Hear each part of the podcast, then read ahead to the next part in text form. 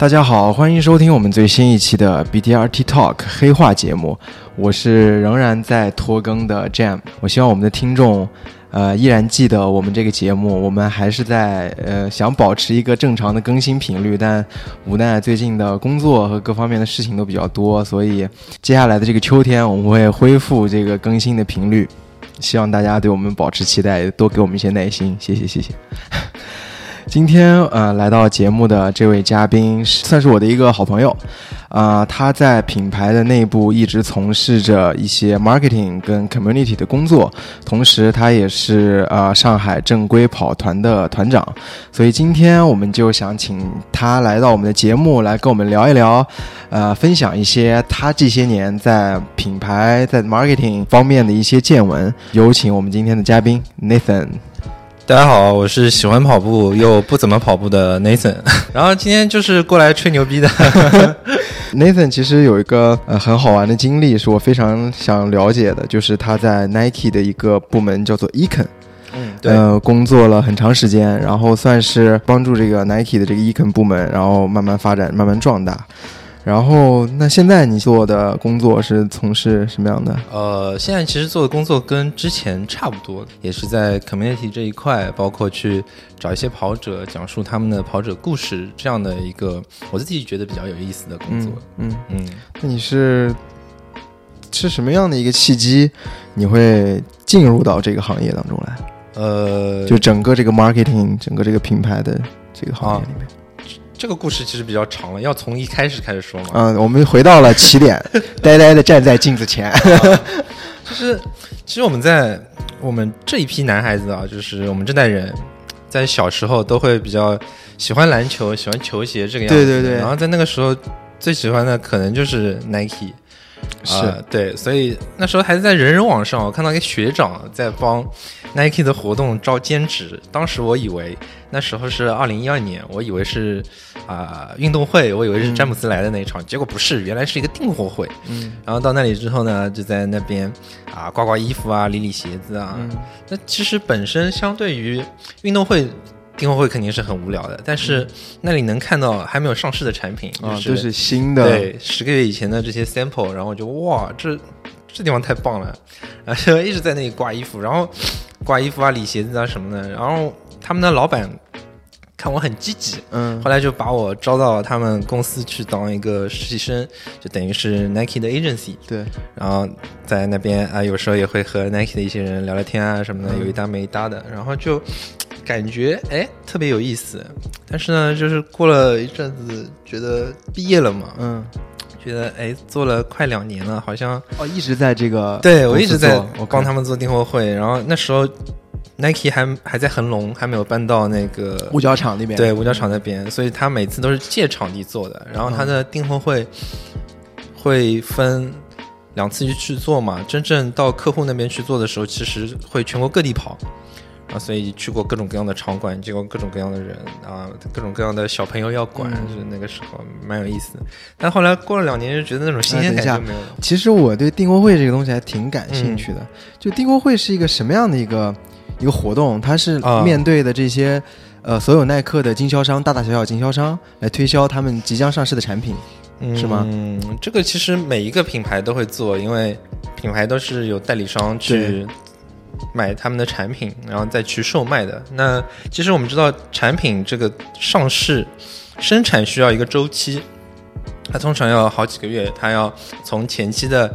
采购啊，去选这些材料，到工厂生产，到这些他们都要排期，所以说这个数量都是会提前一年，就大概一般来说十个月左右计划好，去计划好，就是由经销商的这些买手，他去根据去年的销售预算，去年的销售去制定今年的销售预算。然后根据这个销售预算去定好啊，我每个品类有多少占比，男女比例怎么样，鞋服比怎么样，然后服装的话啊，每一每一种不同的类型，长袖、短袖应该定多少什么的，它会有一个数数据，然后照着它的数据，他看完样之后再去做他的订单，然后就有了。其实现在店里的这些产品都是十个月之前就决定好的哦，那个时候就定好，哎，你店里会有什么。但所以说，其实做买手也是比较有意思。我后来也做过呃一年左右的买手，嗯其实也是蛮有意思的一个经历。因为那个时候就是买的时候很自信，嗯然后真的到了那一季，你就会发现哦，嗯，这个市场跟当初想象的有点不一样，因为人每每次都在变嘛，所以说其实做买手的话，他也要求稳，他要看数据，也要有自己的一个感觉在那边，嗯它是理性和感性相结合的一个工作，就是这就是我后面 后面的一段经历，对做买手。从订货会这边，然后对去做了买手。对，中间还有在一个线线上的 agency 做过，但是不是很重要，嗯就是跟我这段经历不是很有关系。嗯。对，然后做买手的话，那个时候也是破例吧，因为我老板是看我对这些产品知道的很清楚，因为订货会上真的是就像就像扫地僧一样，你听得多了嘛，嗯。听得多了之后，你知道啊、呃原来这个产品不单单是好看，它呃每个不同品类的服装到底有什么差别？为什么跑步要穿跑步的衣服，嗯跑步要穿跑步鞋？篮球鞋不行吗？篮球的背心不是长一样吗？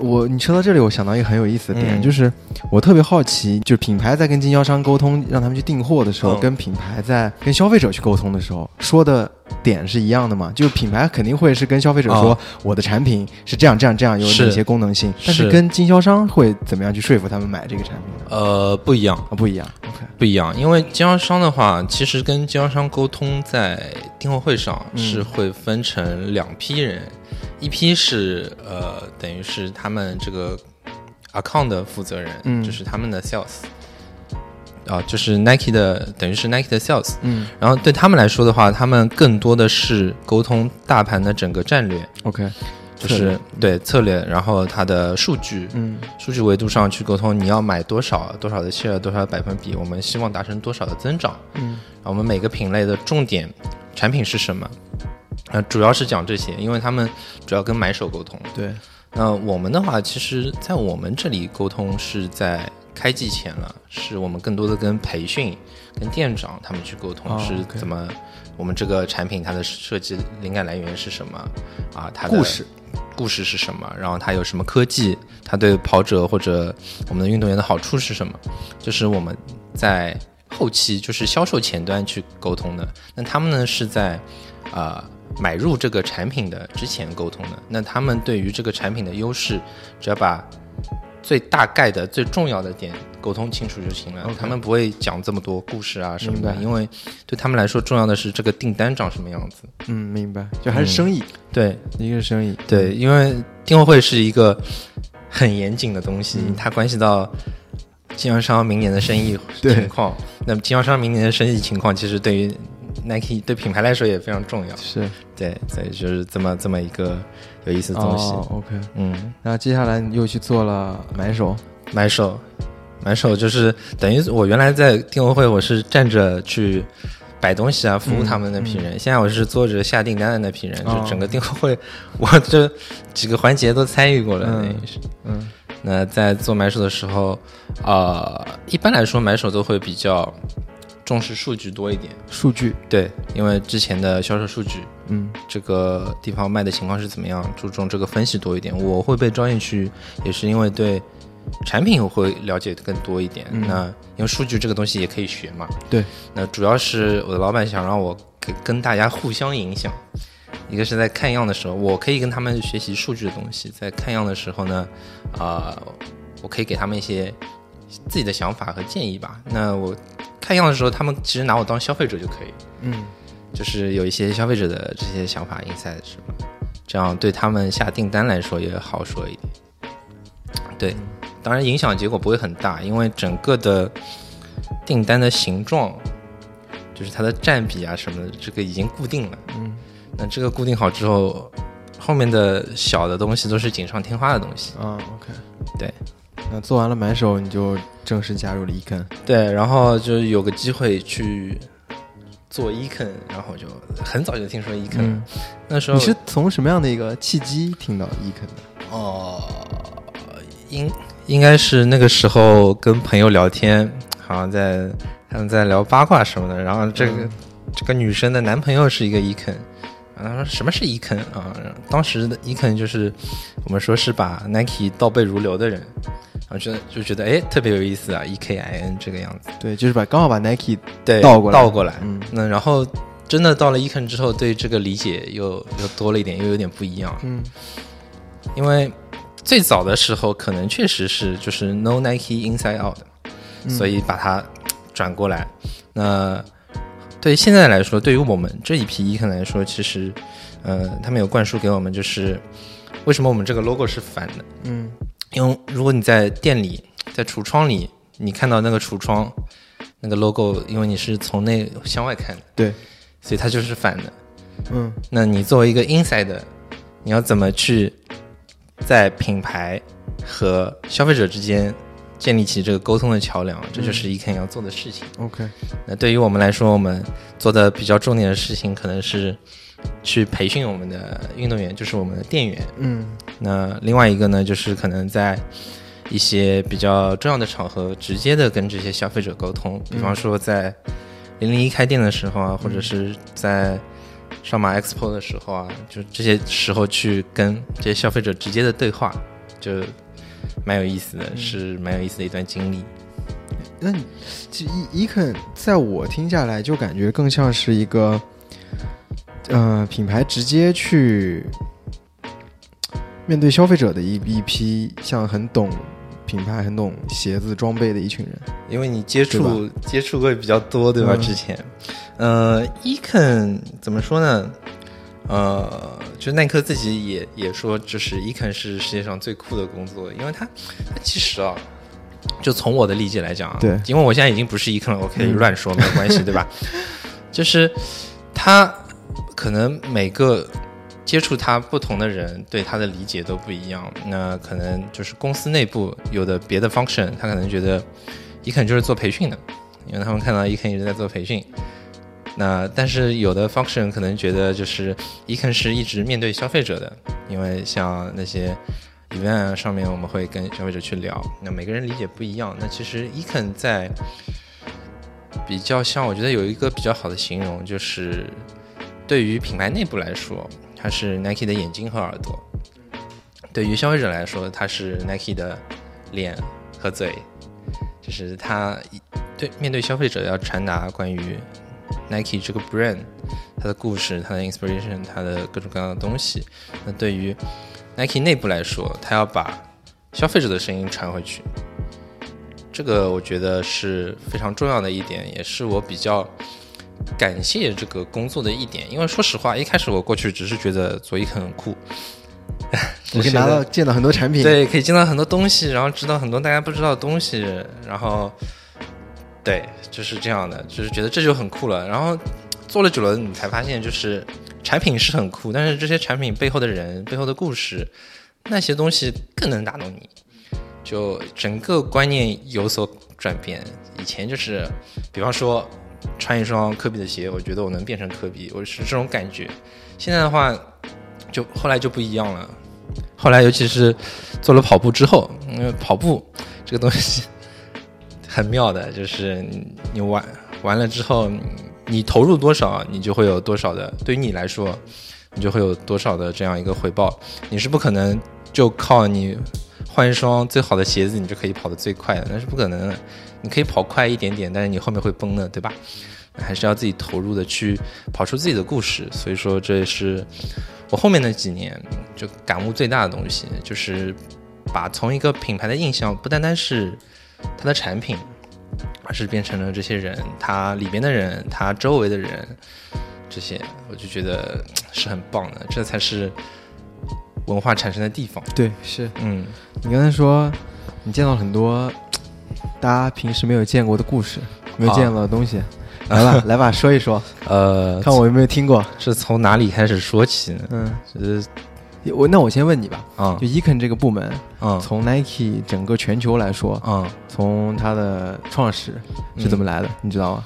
呃，Econ 其实是从一九八一年的时候，因为最早的时候 Nike 它从 BRS 嘛，对，从蓝带嘛蓝带体育开始，然后它以前都是很草根的，就是开一辆小车，van，哎，一辆小 van，后面都是鞋子，对吧？对跑到田径场，周末跑到田径场去跟那些跑者聊天，给他试，哎，你看我的新的产品怎么样怎么样？你去试，你穿，穿上哪里哪里不好，哎，给我我记下来，然后回去我帮你改。对，然后当时就有一个非常好的这种呃 reputation 吧，就是非常好的这种名声，就是大家知道 Nike 是为运动员着想的，会做好的东西的。重视运动员。，对，然后大家知道，就是在那个年代，就是一点点做大了嘛，Nike。那其实到一九八一年的时候，它的规模已经比较大了，不再是以前那个小小的公司了。是，那它怎么去保证能像以前一样跟这个消费者做很好的沟通呢？嗯，他他们就想，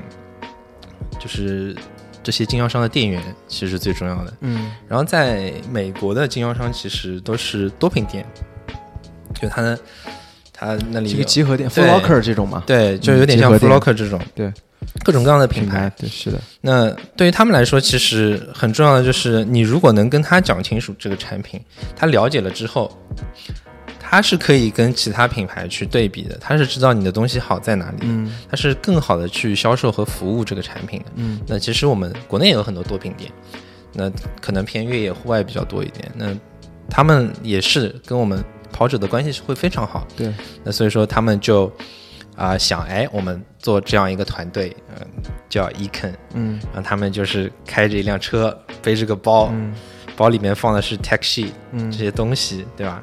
那我看之前照照片，有的还放一个电视机啊 什么的，就蛮好蛮好笑的。然后他们跑到店里去，坐在那边啊、可能跟店里的人聊一下，嗯。哎，你们这里跑者怎么样啊什么的，然后再跟他们讲我们的产品，嗯。中底科技啊，鞋面中底、外底，这个什么这些都说一遍，然后在整个城市里走。所以那个时候，Econ 还有一个绰号嗯。叫 Road Warriors，呃，Road Warriors 陆地勇士。对，那其实是这种像摔跤手的名字嘛，嗯。嗯、那那是就蛮有意思的，然后也呃在那个时候就变得很有名，就是在一九八一年的时候，就那个时候其实很没有品牌这样做，对，没有品牌这样做，就是现在可能有什么 CRM 的概念，啊嗯嗯。或者是教育消费者的概念，那时候一开始没有人在乎的。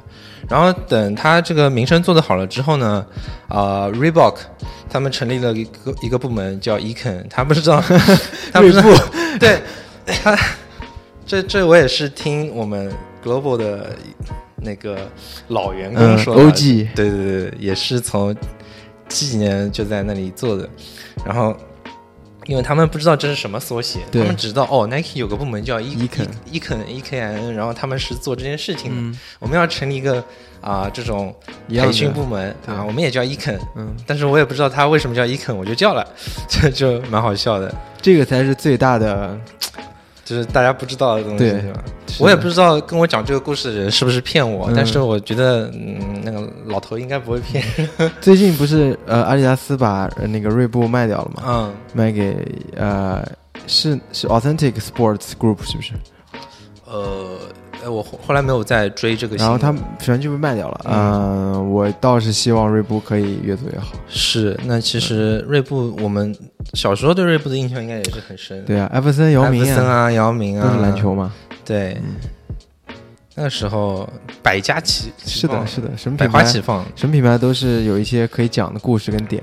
对，嗯，然后而且那个时候可能 Nike 主要也没那么强，啊，就都是在一个上升的势头，所以、哦所以詹姆斯刚出道的。那会儿没詹姆斯，那会儿没詹姆斯。嗯嗯，所以我觉得是的，我希望锐步越来越好。sorry 打断你了，我们继续。没有没有没有，我觉得就是都可以聊的，嗯就是啊，一个人讲故事也没有意思嘛，对吧？刚讲到哪里了？讲到那个老员工跟你说，锐步也做了一个啊，e 对，就是其实 Nike 在那个时候是一个小公司，嗯，锐步才是大哥，大哥，对。然后那时候可能匡威啊、锐步啊，包括八十年代，其实锐步在 aerobic 嗯，就有有氧操啊这上面，它出了很多产品。训练嘛，他们对、嗯他们的训练线，把这个有氧的生意带得非常好，尤其是女子生意。那其实，在那个时候也没有那么多品牌关注是的运动品牌关注女子生意，其实，在那个时候就做得非常好。所以说，其实如果让我想想啊，如果你去参加波特兰的啊，俄勒冈的那个 Hood Coast，嗯。你去参加的话，呃，也许会，如果是 Nike 那边的媒体的话，可能会带他们去参观这些地方。因为 Nike 有个地方叫 DNA，就是在那个地方里边有各种各样那的个我我想你看的东西。想知，道的东西。对，因为我想知道的东西。就是就按理说我不应该说这个的，但是我好像记得 Awesome 还是哪家有嗯发过关于 DNA 的一些东西。嗯，那所以说，我觉得也是可以沟通的嘛。如果实在不行，到时候真的掐掉。是的，是的。而且我觉得 Nike 很多那个时候七八十年代的广告啊有八十、主要是八十年代的广告，我觉得做的非常厉害。是他们很喜欢用那种一个跑步的一个跑者的是一个一个画面，就是对呃配一句很简单的文案。那个时候他们还叫做 "There's no finish line"，对就是在 Just Do It 之前，对 There's 然后 no finish line 是他们的 slogan 嘛。是，然后在一个很空旷的地方，旁边是都是树，树一条公路上，对对对对对，一个人的。背影这个样子。然后我还见过他们有一个很经典的广告，就是有一个人跑那个体育场的那个台阶，嗯一个背影跑上去。然后还有就是，嗯、他们还做过一些很经典的广告，就是在一条在一条在一条桥上，嗯嗯，就是一个一个一个人跑在那个人行道上，旁边都是堵车。他那个他、他那啊个叫做 Man vs Machine，嗯，就是人对抗机器。是我觉得哇，好厉害！那个时候就已经做出来这么厉害的广告了，还都是海报。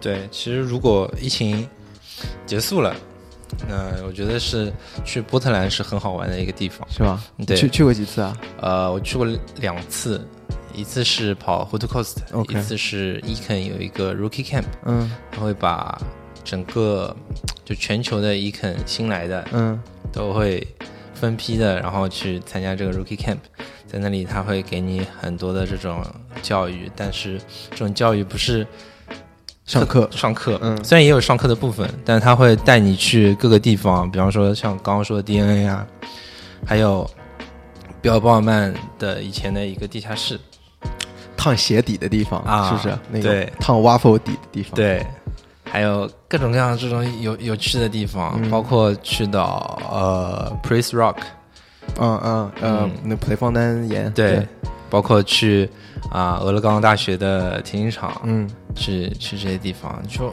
在那里你的感受是很不一样的，而且不只是 Nike，就是你在那边有一个酒店，在就在尤金嘛，尤金市有一个酒店，那个酒店叫什么名字啊？让我想一想啊，好像叫 Graduated Eugene 之类的，嗯然后他的房卡是学生证。学生证，嗯，嗯也有普雷方丹的，哇，有菲尔菲尔奈特，有有这种。这个我鸡皮疙瘩听得已经起来了。对我我嗯钱包里有一张普雷方丹的学生证，一直嗯放在里面，就是他是俄勒冈大学的嘛，对吧？对，就是嗯那里的房卡，而且那个房卡是你可以留作纪念的。哇，可以然后带走。对，然后他们那里整个 lobby 的这个陈列，就是呃俄勒冈大学的这些田径鞋，就是都是一九七几年的鞋子，在那边，你走到那边你就就就感觉你像在一个。就有点恍惚，你知道吗？嗯你就知道，你就知道这种文化，他们所做的事情，这个运动的这些精神都被都被传承下来。嗯而且都是被大家所认可和接受的。我觉得这个这个文化的打造不是一朝一夕的，他可能一开始出来的时候只是几个人做一些很很普通的事情，嗯然后他们把这个越做越大，越做越大，每每次都有人记住他。那普雷冯丹可能英年早逝，但是，呃，你到现在在 Eugene 那里，你去一个这种田径主题的酒吧，那那里很多嘛，你可能吃饭吃着吃着，你听到后面突然聊着聊着就聊到他，了，对。对对，这就很有意思。而且其实关于普雷方丹，我觉得是挺有意思的。就是刚嗯开始 Nike 在嗯、呃就是慢慢开始起步的时候，他们就找到普雷方丹。普雷方丹是是他们的员工吧？而且当时，呃，是这样的，就是在他在那个时候没有一个商业的签约的代言的运动员的这样一个概念，所以说菲尔奈特呢给他造了一个虚职，叫那个公共事务总监。嗯，但其实对，嗯但但其实他在拿到这个职位之后，他也在做他想做的事情。嗯他会带着他和应该是 Jeff Hollister 吧，两个人，，Jeff Hollister 是谁啊呃，耐克的第三位员工，？OK，比尔鲍尔曼、菲尔奈特。呃，啊不是不是。比尔鲍尔曼、菲尔奈特是老板嘛？哦，OK，啊，第一个员工是 Jeff Johnson，、第二个员工我们不太提，啊，也后来好像走了什么的。然后那个第三个员工就是 Jeff 三 Hollister，、嗯对。然后 Jeff Johnson 是给 Nike 命名的人，因为他做了个梦什么。然后他也一直会收集跑者的这些意见反馈给菲尔奈，写信给菲尔奈，菲尔奈从来不回。但但这些写狗写狗里面也都有写。然后那个 Jeff Hollister 他是在当时没有 sports marketing 这个概念的时候，他就是 sports marketing。OK，他是和 PlayPhone 一起一起开着车到每个地方去，他去带跑者做这些活动啊，做一些分享会啊，带跑者一起跑步啊什么的。当时不太有这种运动明星带着别人跑步这样的一个概念的。那他们在一直在做这些事情。那包括第一个把 Swoosh logo 印到衣服上的也是他，啊，甚至他当时因为原来在鞋子上左右两个嘛，他都不知道这个勾应该对什么地方，所以那时候是反的。哦，倒钩，啊，对，所以那时候是反的。然后嗯啊，我们听到这件事情的时候，觉得哎呦非常有意思，因为伊肯也是反的。嗯你们有你们有见过这个这个反过来印的有有照片有照片的有照片，有照片，但是我呃我不知道网上找不找得到，嗯嗯可以回去找一下。嗯，反正内部我是上不了。就像就像你说的，就是他带着普雷方丹去田径场去见这些不同的、呃跑者也好，运动员也好，嗯，我觉得这个就是已经可以看出来一点点这个品牌对于消费者有多重视，他们是。很重视这种跟消费者之间的关系，是，所以呃，这可能是现在的分析嘛，嗯。是说他们对消费者很重视，这确实是他们重视消费者的一个行为的表现。但其实我觉得更重要的是，在那个时候，Nike 可能作为作为 Phil Knight 这个这个怪人，他创造的这个公司，他一开始可能也没有想那么多，因为他我们所知道的这些第一批人，大多数他其实只是运动员。他本身就是运动员，嗯田径运动员，嗯因为他们都相信跑步这件事情，嗯他们就自然而然的会去做那些为跑者而做的事情。是就他不只是我要关心我的消费者，我才能做好我的生意，而是他想把跑步这件事情做好。我觉得啊，可能是我被 Nike 洗脑了，但是我觉得这是非常重要的，就是尤其是在那个年代，他们那群人，我觉得是非常强的，因为你看到耐克他在创业初期没有什么专业的人士在里面，或者说做运动品牌的也好，或者做什么呀，都是一些教练、田径运动员、跳高运动员、高山滑雪运动员，都是运动员出身，对，，都是运动员。包括我们一些熟悉的设计师，他以前也是运动员出身，所以他会知道哦，我要先了解运动员有什么需求。包括上次我们聊到 Sandy，对 Sandy 他其实很特别的一点是什么？他完全他做好的那些东西，完全都不是他了解的领域。这个就是我觉得非常厉害的地方，对都把不知道的一个东西能做到极致，甚至改变世界，我觉得这是对，非常厉害。你像他在做 Nike SB 的时候，那时候大家就觉得耐克做滑板鞋就是要来圈钱，作为一个大运动品牌，你做滑板鞋，然后是他真正的去尊重那些滑手啊。就滑手那时候不像现在一样像明星一样，对吧？嗯是的，尊重那时候就是板混啊，街上跑的小孩啊，对，就是尊重他们，那给他们他们该有的，把他们也当运动员。，对，把他们也当运动员，了解他们的需求，知道他们会穿那种 Air Jordan One 啊，或者是 Dunk 来滑板之后，这是一个非常厉害的洞察。对他再去，他没有重新做一双鞋，他把 Dunk 里边加了加了 Zoom 面，对，他垫厚了他的港宝和他的鞋舌，嗯，他把那些需要加强的地方加强了，是把需要换专门是给滑手服务的，对。他知道滑手的需求。对，然后滑手就知道哦，跟跟着签 Nike 我没有签错，或者说跟着他我可以达成我更好的一个目标，因为相信这个人，是的，而且他确实能帮你做好，我就觉得这这是这是很棒的，嗯。就包括三 D 其实他也不是马拉松运动员，对，那破二这个事情也是他去主导，这包有很多很多项目都有他的这个影子在里面，就觉得真的真的很棒。我们刚才聊的这个 Sandy，这个是一个老爷爷，Sandy 呃 Bodek，Sandy Bodecker，他是一个 Nike 的一个呃公司里面历史上非常有影响力的一个员工，他是第一个把呃 Dunk 这双鞋从篮球场带到了街头，他把这双鞋推向给了那些在街上滑板的小孩儿。当时其实，在街上滑板的小孩儿是不穿 Nike 的，当时小孩儿都穿什么 Vans，哦穿什么 DC，穿那些很街头、很滑板的牌，就专门是给小孩做滑板鞋子的那些牌子。对。然后 Sandy 就觉得，就想说，发现了有一些小孩在穿着 Air Jordan One 来滑板，就觉得很有意思。那时候是因为便宜，对，便宜。那你想想，那个时候 Air Jordan One 是便宜的鞋，便宜的鞋，进进奥莱的鞋，小孩穿着他们来来造，呃，来来来滑板。然后我觉得这是一个非常厉害的一个举动，包括你的像现在大家看到的这个 Dunk 热潮，是都是从八十年代那会儿从篮球场到了街头，然后包括到现在就辐射的更广。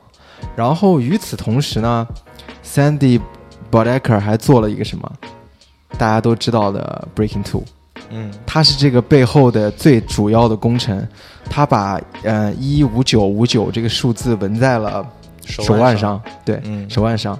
呃，吉普乔格当时在蒙扎呃赛道跑完了之后，他第一个拥抱的跑跑就是跑完过线，跟他的黑人兄弟拥抱了之后，接下来他没有去拥抱帕特里克桑他的教练，而是直接找到了 Sandy Bodecker。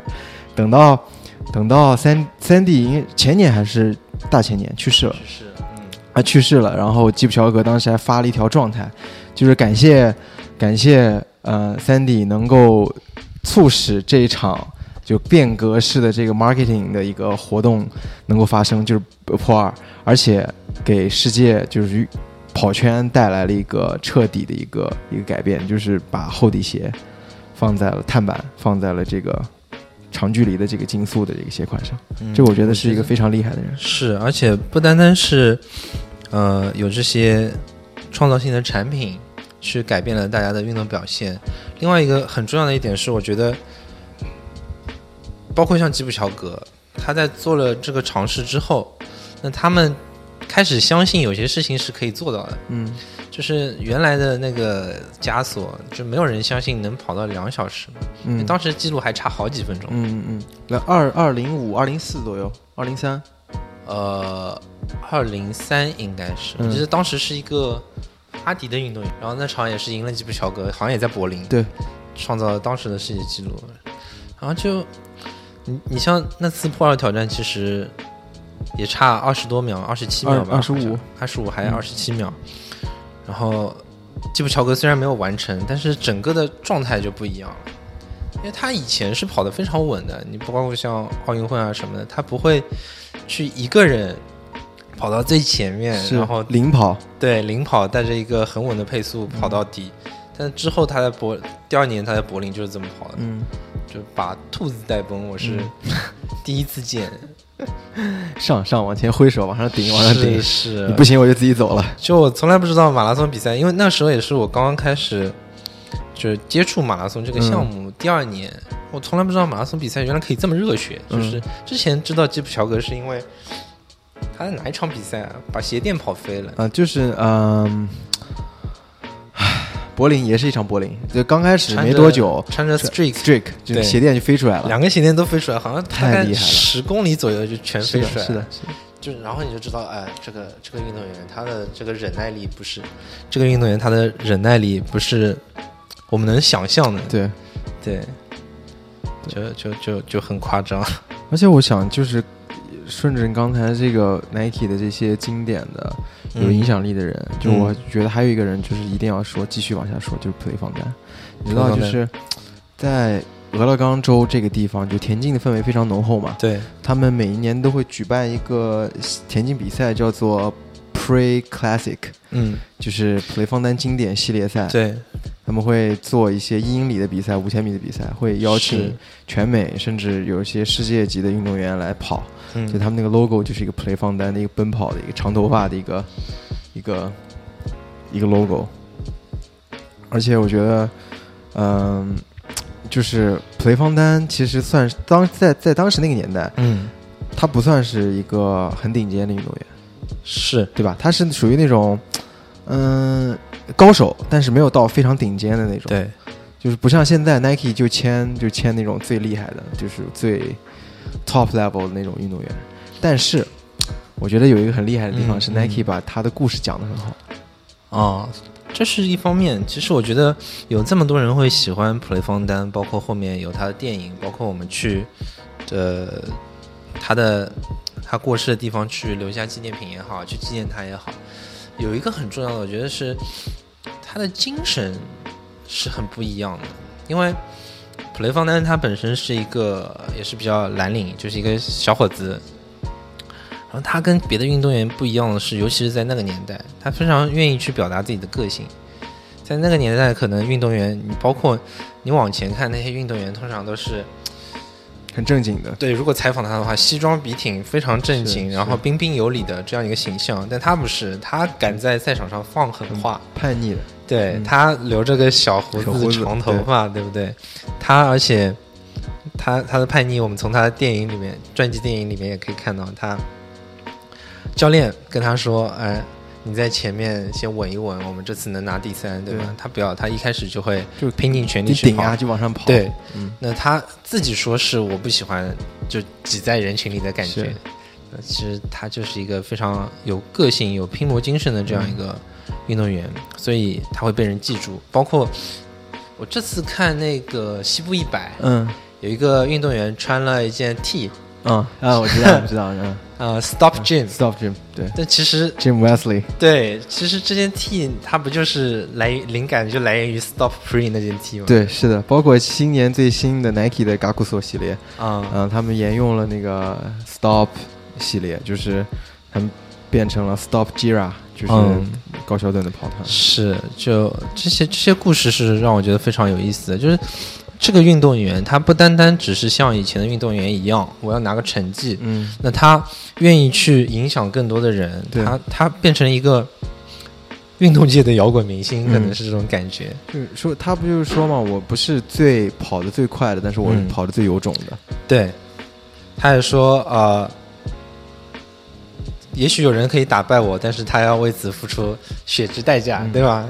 就是这些狠话，对，对，这些都是赛前的一些狠话。是，是嗯非常非常有意思。他有很多很多名言，都是被我们跑者可能记在身上的。包括这个，其实也是他的一英里 PB。嗯，Nathan 在向我们展示了 他在他的左腕上，呃，左的小臂，呃，跟大臂的连接处记了一排数字，是三分五十四秒零六。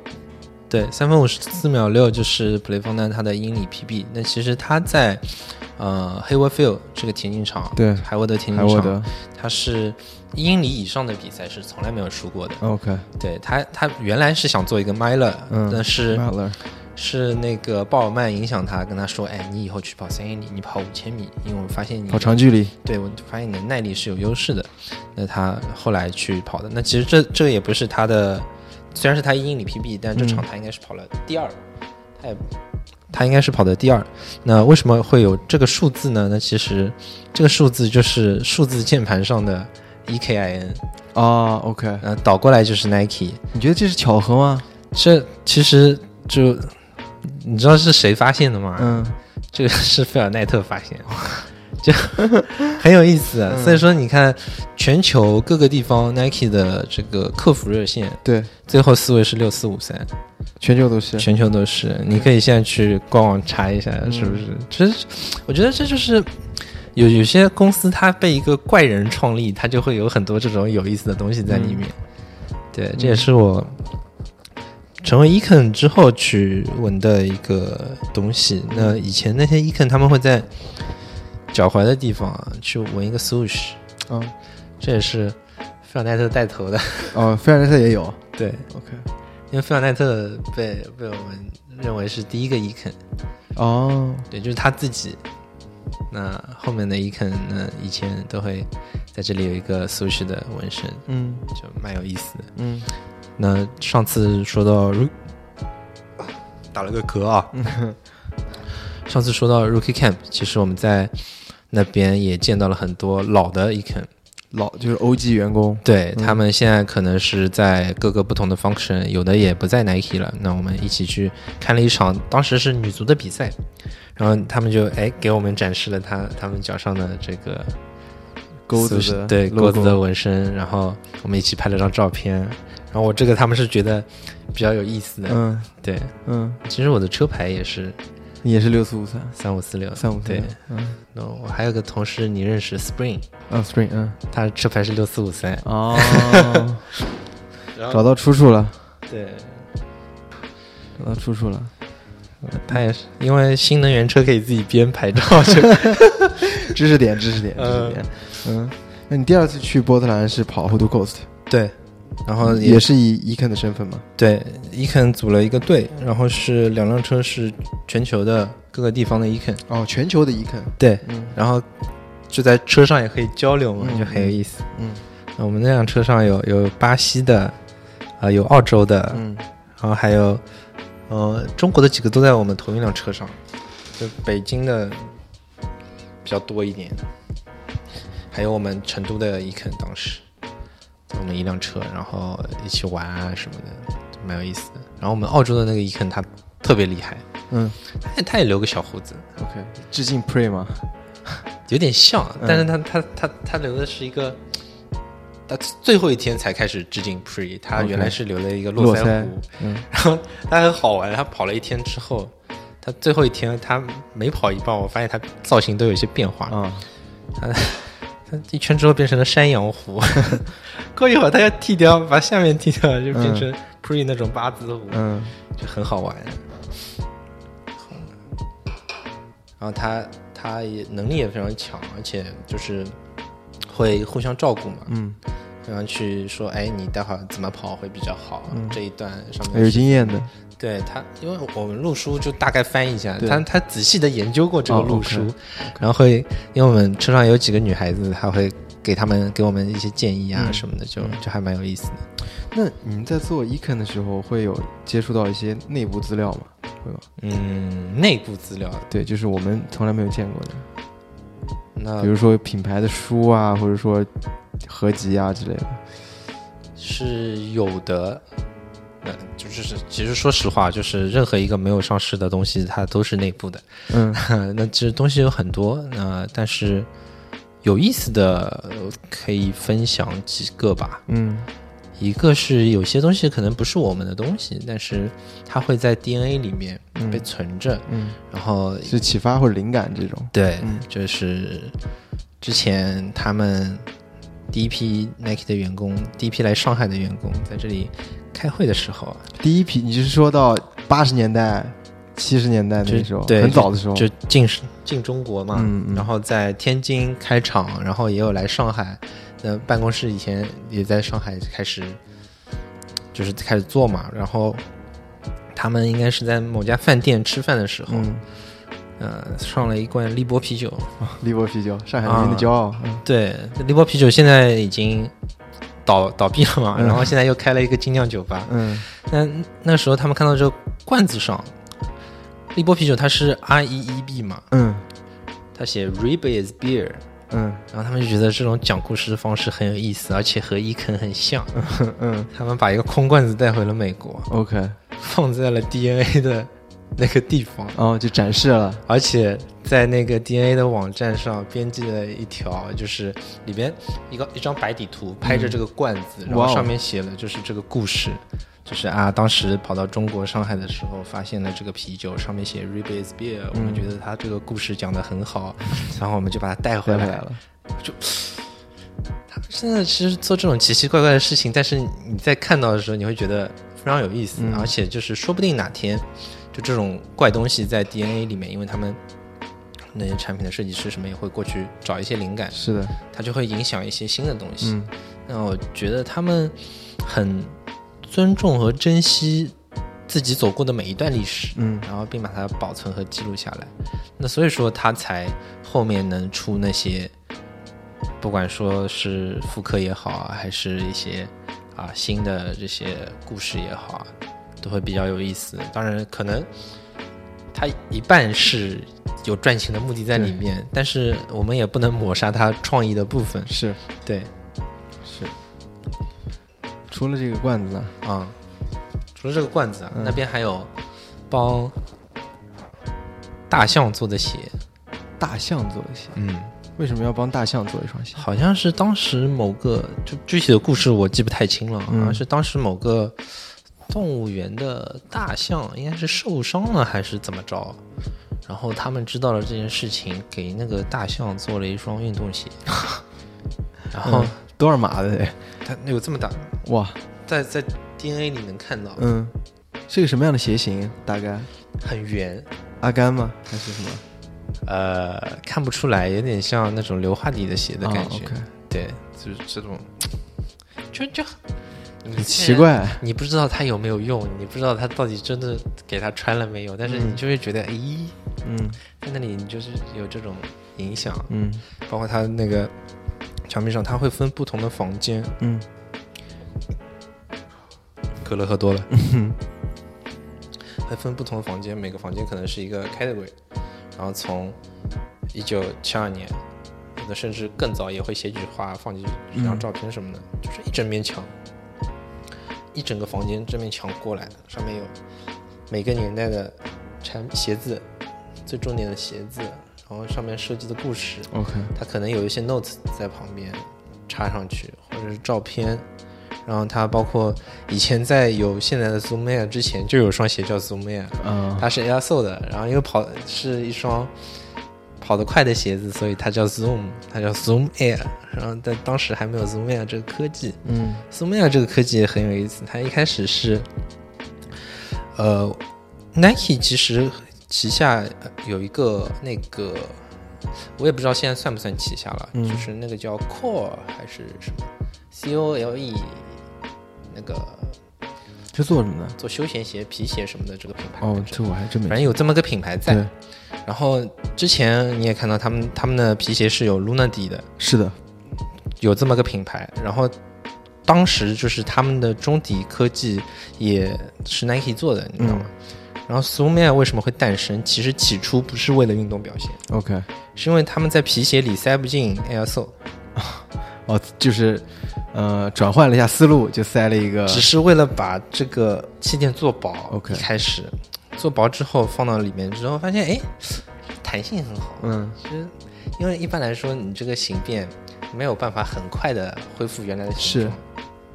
那它既薄又可以有一个很好的运动表现，他们就把苏梅亚开始加到运动鞋哦开始做。就是有些东西可能一开始不是为了这个，但是后面发现它很好，他们也会用到里面。嗯。包括像呃以前改进的 Phylon，，Phylon 这哇这个最早是很早了，对科技。Phylon 那个时候是从一个泰迪熊的娃娃上发现，哦，这个感觉可以，嗯。然后把它做到中底里，就是就很很有意思。嗯，而就像。这就追溯到最开始，比尔鲍尔曼嗯。用那个华夫饼嗯。机器嗯，来烫那个、呃鞋底，把橡胶灌进去，然后成型，然后压，然后就缝在鞋子上，一次又一次。但我一直是觉得有点很奇怪的是，华夫 华夫饼撑弄出来那个底不应该是反的吧？就就凹进去的，对吗？对，嗯我也我也不知道，可能是这个灵感，然后又做过一些模具之类的吧。嗯嗯，我有我有一个朋友骑车的，嗯他把他的那个车的那个呃车把的那个啊握手做成了华夫底，哦就是一圈儿是包起来的，还蛮酷的。嗯有意思，嗯，然后这个也也防滑嘛。对，是的，嗯是的，是的，是的。那你在伊肯有没有见过最让你印象深刻的产品是什么？最让我印象深刻的产品，我要想一想，嗯，见太多了。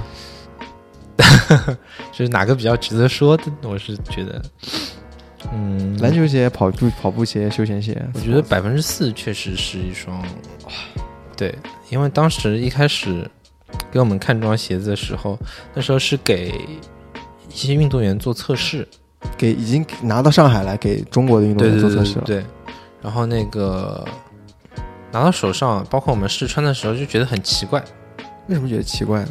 呃，当时不太适应吧，就是它底很厚，嗯，然后虽然很轻，但是踩下去软软的，对，不知道什么感觉，就是当时就是觉得很奇怪，是第一反应，大家对这双鞋的整个的不是很有信心的，嗯，对，因为、啊都没有很有信心。对你就是看它，哎，后面嘛又戳出来的，呃，是的。底又很厚，然后有这个弧形，然后又有种推着你往前走的感觉，你是会担心，当时啊，你是会担心你穿它能跑多久，然后底下这么软的感觉会不会泄力，因为没跑嘛，是，当时没跑。那其实我觉得看了那个 Breaking Two 的挑战之后，你你对这双鞋的观感一下子就不一样了，嗯。一下子觉得哦，我要有一双这个鞋。嗯。当时会有这种感觉，而且那时候我在觉得奇怪的时候，我还没有开始跑步。，OK，然后在看这个比赛的时候，我是跟我同事早上 另外一节 CrossFit 的早课，在那里看的直播。然后看完之后，哇，这个这么厉害，就是，而且当时没有感觉嘛，觉得嗯在画面里你感受不到这个人跑得多快。是，然后当自己后来开始跑步之后，就是跟着 Mandy，然后我们有一个项目叫 Zero to Hero，、嗯是带着那些运动员，就是我们的店员去，我们叫他们运动员啊，嗯。带他们去训练，跑嗯自己第一个，当时是跑自己第一个半马，嗯。然后跑过半马的人呢，跑自己第一个全马，通过十二周的训练，然后在这十二周会有各种各样不同的，哎，这个东西是不是不能对外分享？可以可以，我们这里尺度很大的，嗯，没没有下限的。就是各种各样不同的这个跑圈的人，让大家认识，因为我们觉得嗯。只有运动员才能更好的服务运动员，是，那跑者更好的服务跑者，然后就也让我加入到这个项目里边。嗯。那当时是帮他写一下公众号什么的，嗯。然后就跟我说，哎，你也报一个吧，嗯。我帮你报一个，然后你跟他们一起训练，嗯。然后帮我报一个半马。那时候是二零一七年，如果大家比较熟悉的话，那年半马取消了。哎，对，第一第一次没有半马上马。对，嗯当我知道发布会说半马取消的时候，那时候我已经练了四周了吧。嗯嗯，他说，他就问我说，你还要不要跑？嗯，跑的话就可能是全马直，接上去。全马或者十公里，你选一个。那当时我已经跑过，跑过接近一个半马了，应该。嗯，我就想，算了，跑现在跑十公里也没意思，对吧？直接上全马对，然后就上全马吧，然后就跟跟那些店员一起练，是，然后去跑自己第一个全马。第一个全马真的是很容易把自己感动到，嗯，是的，就会有这种感觉。成就感啊，对四十二公里，对，但当时除了感动，我在三十多公里的时候，最多的是后悔，因为我在太难受了是吗因为我在十月一号那阵稍微有点偷懒，？OK，就是十一这周训练上有点偷懒，然后就后面抽筋嘛，嗯那那次跑的也有点意思，就是嗯我在。我一直觉得我有很多，我跑步的时候会有很多小聪明，你知道吗？但是聪明反被聪明。我在跑到应该是那是荣耀路桥那里嗯，有几个小坡嘛，是，就折返的。然后到那里我就想，哎，有个坡，因为本身体重也比较重，对我想有坡我省点力，我用，走的。走，嗯，我走上去了，走上去走下来，我就有点不想跑了。这你不能就停一停就对，没了就，是特别，尤其是练的不够的人，对对吧？他一停，他整个脚就非常非常重，是的，然后又耍小聪明，嗯我想我去拉伸一下。哇，那时候拉前面后面抽筋，拉后面前面抽筋，整个人在那里几乎是不能动的。嗯然后就没办法，就只能走。嗯，一边一边走，一边心里也没什么压力，因为嗯周围一群人都在走。对，嗯，就跑到那个点，其实跑崩的人很多，嗯然后大家一直在那里走，也没有什么心理压力，然后听听那些大叔外放放的歌啊什么的，是是，挺好的。然后，但不像前面那几十公里，路边的人都是小伙子加油啊，什么非常热情。那边可能就会有一些啊居民起来了，他们可能也不太理解马拉松啊这些东西，觉得呃你们跑不动，跑什么跑了？哎，出来跑马拉松，跑起来呀、就这种就会有这种声音。然后我当时就哎就想。他不理解就算了，但是我看看周围那些人怎么突然开始跑起来，我想，对哎，难道这句话这么有激励作用？嗯嗯，原来不是，前面有个摄影师，哦，嗯，就是这个样子，就是劲儿了，来劲儿呃了，然后当时觉得，哎，跑马拉松这么有意思啊，就是就开始就开始跑了，然后也接触各种各样不同的人，然后发现呃，以前会觉得啊，就是在跑之前，对，我觉得不知道怎么跟那些大神沟通，嗯。就那些跑得比较厉害的精英呢，我没法跟他聊，我感觉就是我也不懂他说什么，是，然后我也会有点有点怕嗯。这种感觉。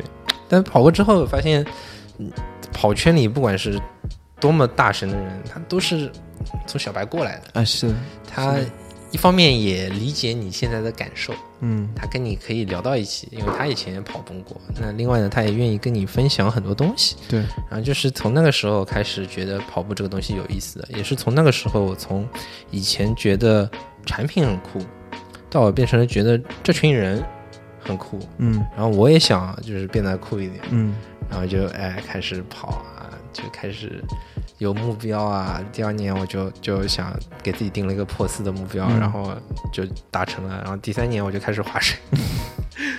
第三年上马太热了，就是嗯，是啊，一九年吗？嗯，一九年，对，然后后来后来我原来为了呃给自己更多跑步的时间，就离开了 Nike，我去了一家牛仔品牌。啊，做丹宁的，对，然后就感觉会更有空一些，嗯，然后赶上了疫情。当然了，这个也不是找借口，自己的责任。